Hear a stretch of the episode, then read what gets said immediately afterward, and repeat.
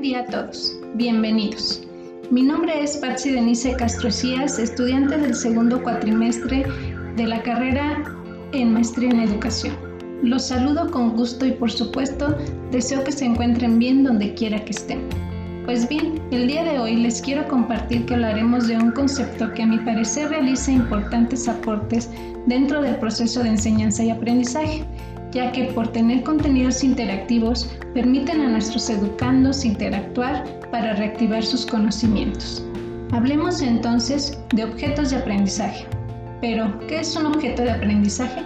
Pues bien, me parece importante mencionar, antes de compartir una definición a dicho concepto, que los objetos de aprendizaje se están constituyendo hoy en día en una poderosa herramienta para apoyar los aprendizajes, dado a que realizan un aporte significativo al proceso de enseñanza-aprendizaje.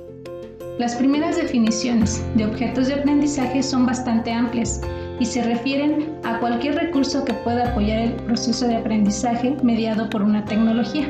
De esta manera, en la actualidad los objetos de aprendizaje los podemos definir como un conjunto de recursos digitales, autocontenible y reutilizable, con un propósito educativo y constituido por tres componentes, contenidos, actividades de aprendizaje y elementos de contextualización.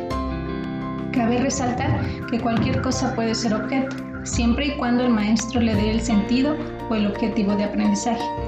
Las características de un objeto de aprendizaje, entonces, podríamos resumirlas en que su contenido debe ser educativo, reutilizable, modificable, interactivo, con formatos y caracterización estandarizados y granularidad variable esperando que el aporte sobre este concepto haya ampliado sus conocimientos y generado nuevos aprendizajes, me despido de ustedes agradeciendo el tiempo que destinaron para sintonizar este podcast. Que tengan un excelente día.